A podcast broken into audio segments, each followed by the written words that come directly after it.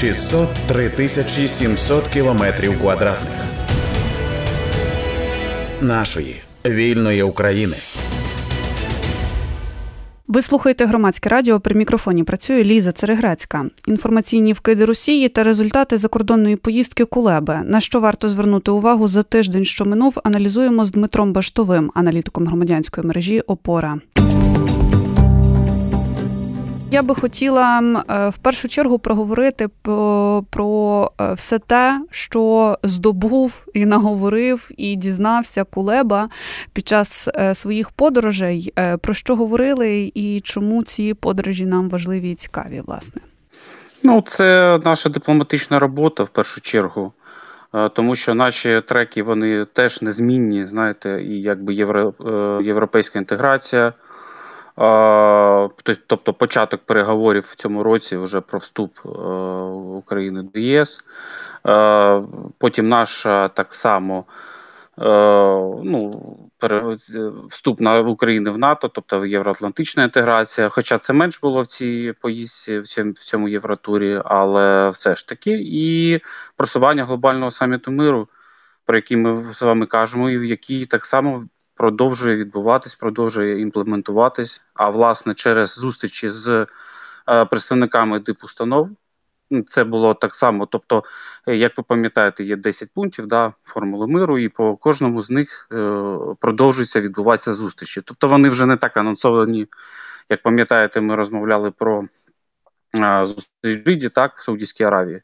Але все ж таки не менш там до з кожним обговоренням кожного пункту долучається все більше країн.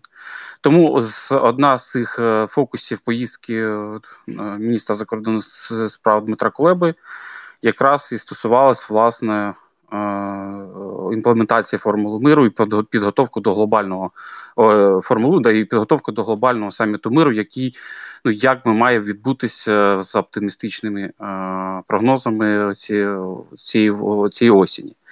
І, звичайно, не можна сказати про питання тощо про наше зміцнення нашої обороноздатності, про підготовку до е, саміту першого саміту воєнної індустрії. Здається, він так називається. Тобто, це в принципі тут більша співпраця з е, підприємствами, які виробляють зброю е, у Франції. Тієї ж, тобто, Кулеба був Франції, Іспанії, Чехії. Тобто тут була розмова вже конкретна, і запрошення, я так розумію, відбувалися саме на цей саміт першої е, воєнної індустрії. І там саме власне буде відбуватися якраз і наші якісь угоди для нашої оборонки, тобто спільне виробництво зброї з європейськими країнами. Це можна так назвати. Тобто, ці три основні фокуси, які власне стосувалися євро, європоїздки е, Дмитра Кулеби. Ну і власне не можна сказати про те, що там так само відбувалися якісь, ну не якісь, а як конкретні домовленості просто з приводу того, як протидіяти дезінформації Росії. Е, тому що вона дуже сильно в це вкладається. І, власне, е, тема ще була експорт зерна. Але я думаю, тут же питання. Думаю, можемо вже на наступній зустрічі будемо обговорити ще більш це конкретніше, тому що, як ми знаємо, там відбувались зустрічі. Треба ще аналізувати, е, про що наговорив російський диктатор і турецький да. президент. Новий раунд очевидного і невіроятного е, відбувся так, так. якраз якраз перед нашою розмовою в новинах. Олена Новікова нам е, повідомляла про е, ці результати і хто що сказав.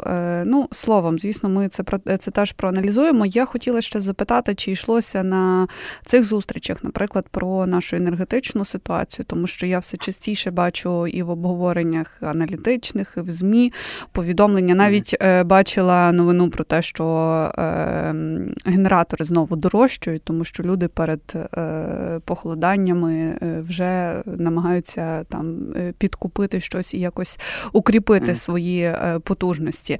Власне, чи Чехія, Франція, Іспанія є тими країнами, які нам зокрема допомагають у цьому питанні, і чи обговорювалися це на цих зустрічах? Ну, я сказав би, що це не було одним з основних фокусів поїздки е, Дмитра Кулеби, але в принципі десь е, можна було це прослідкувати, тому що енергетична безпека країни все все одно в пріоритеті. І я би тут, е, звичайно, не виділяв би якусь країну, там Чехію, Францію або Румунію, які, які в принципі постійно допомагали нам, щоб виходити з блекаутів. Ми імпортували. Е, суда електроенергію, так е, з сусідніх країн, е, коли нам не вистачало, і не вистачає іноді влітку, як ви знаєте, да, там коли була сильна спека. Тому я би тут не виділяв конкретну країну. Я би сказав, що в принципі енергетична безпека є в пріоритеті як нашої держави, так і ми завжди можемо розраховувати на допомогу всіх країн Європейського Союзу, наших партнерів. Тут більше цей трек він стосується діяльності прем'єр-міністра. Дениса Шмихаля, е, тому що він е, більше всьому знаєте, знаєте, фокусується і постійно, ну як ми прослідковуємо, він працює над цим треком. Через зустрічі з партнерами, до речі, я не можу зараз сказати там, я ж кажу конкретну країну, але так е, загальний такий аналіз підказує мені, що там, в принципі, всі повністю. Е, повністю підтримують якби Україну в цьому питанні. І, до речі, один з пунктів, як пам'ятаєте, ці формули миру, української формули миру, там є якраз енергетична безпека. І здається, ні, остання зустріч була по продовольчій безпеці, енергетичну безпеку, я так розумію, ще будуть обговорювати. Тому і в цьому питанні. Е, буде цікаво, що саме буде якраз на формулі миру, скільки країн захочуть доєднатися до цього пункту, а, а хто захоче, може взяти яке шефство над цим пунктом, ну то будемо, буде видно. Ну і додам з приводу генераторів, мені здається, це як е, така. Можливо, типова ситуація, знаєте, тому що давайте скажемо, що і минулого року, навіть коли ще е, Росія не обстрілювала так цинічно нашу енергетичну інфраструктуру, якби ціни все одно лізли вверх е, постійно на ці генератори. Тому тут, в принципі, питання просто якогось е, ну, фактору людського, як коли е, ми постійно не ну, непокоїмося да, за майбутнє, ну що розуміємо, який сусід рядом з нами. Тут питання в цьому мені здається тільки. Е, Так, це це е, правда. Насправді е, цей момент він однозначний. Я отут переходжу до. Я все думала просто, як перейти, яким місточком перейти до обговорення, що там відбувається в Росії. Не знайшла його і тому та, тому просто говорила якісь слова. От, власне, що що там коїться в Росії, як у них ситуація, як у них складаються обставини за цей тиждень, що минув? Ні, ну це важливо було помітити. Ми з вами з вами неодноразово казали про таку стратегію перенесення війни на територію Росії. Але тут питання навіть не перенесення війни, а всі вибухи, які були на минулому на минулому тижні. Але а я нагадаю, що їх було не мало, було багато саме масованих атак. Особливо відзначився там в ніч, здається, на 30 серпня, коли е, постраждало багато літаків військових на Пскові, Курську, е, там палали е, заводи з виробництва електроніки. Тобто багато було знищено військової військової інфраструктури. Тому якби ми власне і сфокусувалися на тому, що ну давайте скажемо, демілітаризація якби в планах Путіна була, але по суті вона повернулася до нього. І це важливо, тому що якби це свідчить про ще про одну важливу річ, тому що ну якби офіційно, і я думаю, що це не офіційно, так як заявляє наш офіс президента, ми не використовуємо зброю. Західних партнерів для атак по російській території. А в чому неофіційність? Мені здається, якщо я думаю, що дуже щільно російські військові розглядають уламки е, дронів або які ракет, які долітають. Тому що я думаю, вони вони дуже за цим непокояться, чесно скажучи, аналізуючи взагалі всю їх риторики, і постійно а, акцентують на тому, що ось західні партнери, ось їх залученість, ось ці червоні лінії і так далі.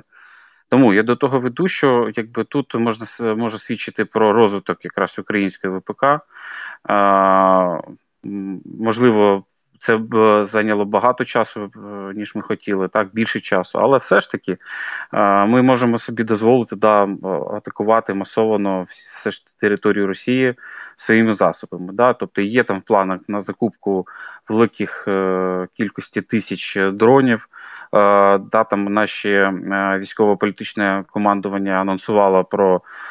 Ракети, які долітають там до 700 кілометрів, які вже розроблені і тестуються.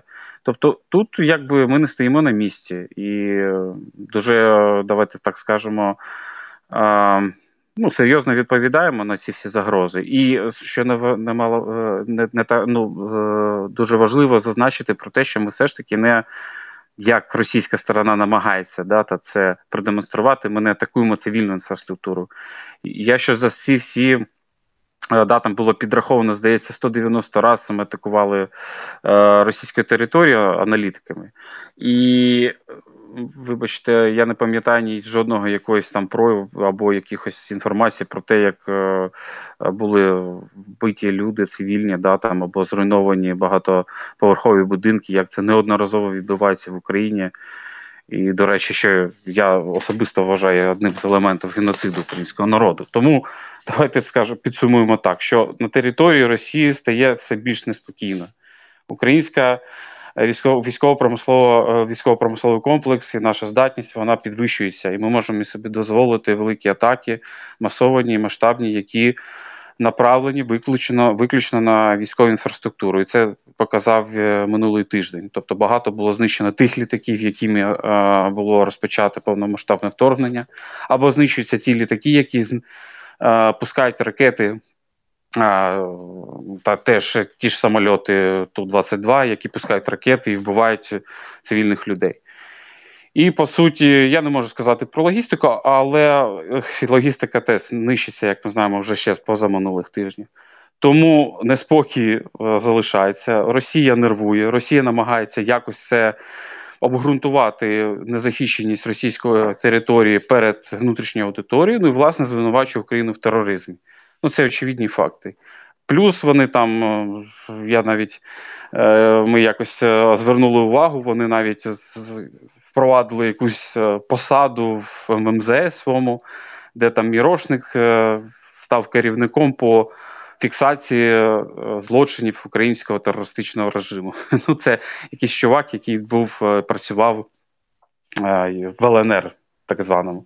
Я вже не пам'ятаю в ЛНР посаду, але його поставили, це мало би вздригнути всі інформаційний простір. Да. Що міг ти І ось, ну тобто їм ну так, їм потрібно щось дати народу, ну тобто, чого це відбувається. І вони от, от якби заміщують це такими призначеннями, звинуваченнями в терористичних атаках але по суті самі нічого не можуть. Їм доводиться перекидувати, е, оголяючи інші е, території свої е, ППО з інших територій, да, там на кордоні з Японією, там десь з Курильських островів. Їм доводиться там, да, Шойгу їде. На завод, який виробляє системи ППО, і наказує виробляти їх 24 на 7. Тобто тут для них, ну давайте скажемо так, по їх репутації це звичайно б'є і взагалі свідчить про все ж таки провали авантюри Путіна в Україні ну, однозначно, тому що ніякі задачі, я думаю, або в цілі, або в плани СВО не входило про те, що будуть так масово літати дрони на російську територію.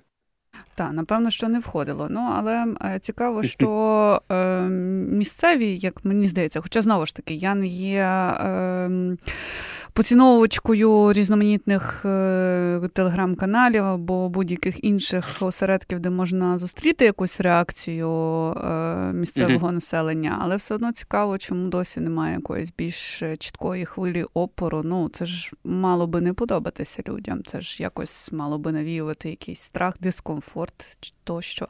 Хоча здавалося б, якщо ти живеш в Росії, то про який дискомфорт ще більший може йтися. Mm-hmm. Я, Я також. Ем, хочу ще запитати, що там з інформаційними вкидами, чи, чи вони спостерігалися протягом е, цього тижня, що минув. Так, так, дякую, що ви теж звернули на це увагу, тому що це якраз слідує з із цього з цих подій саме в Росії, з цих дронів, які літають безкінечно, тому що їм доводиться якраз і вкладати цю дезінформаційну політику. І взагалом мені здається, що їх це одна з основних їх е, методів ведення війни це інформаційна війна. Тобто вкладення в інформаційні атаки в пріоритеті в російського військ... політично військового командування. Так і тут, якби так, звичайно, вони вкладались. Були ми можемо констатувати про те, що є дослідження Європейської комісії, про те, що російська пропаганда процвітає, квітне в усіх соціальних мережах, включає Twitter, Facebook і так далі. Да, там особливо Telegram. І і вони вкладаються це постійно. Тобто, для чого? Для розколу наших відносин з західними партнерами, для е, якби використання і якось зробити зневіру до людей, е, до уряду е, західноєвропейських е, населення, да, до до своїх урядів. Тобто, зробити так максимально, щоб дискредитувати Україну, про те, що е, розказати і якби показати, що хибне уявлення про те, що е, влада європейських країн, влади європейських країн роблять невірно, коли допомагають Україні. Тому тут так само є плани про те, що зробити е, інформаційну е, вкиди і в українському середовищі, і воно постійно присутнє. Тобто, знаєте, при уже та півтора роки війни і вже я вже чесно сам загубився, але дуже багато і люди втомлюються, і тут е, інформаційні ці атаки дуже важливі їм протидіяти. Тому, власне, це свідчать і е, аргументували, ну тобто фіксували е, інформаційні атаки і в Німеччині, і в інших країнах. Тобто, ми, як на прикладі Німеччині, показали, що МВС постійно бачить про перманентне бажання Росії вкидувати цю дезінформацію. Тому це буде постійно і боротися з цим ну потрібно максимально. І, звичайно, як і ми з вами робимо, коли спростовуємо деякі наративи і намагаємося постійно спростовувати наративи російські.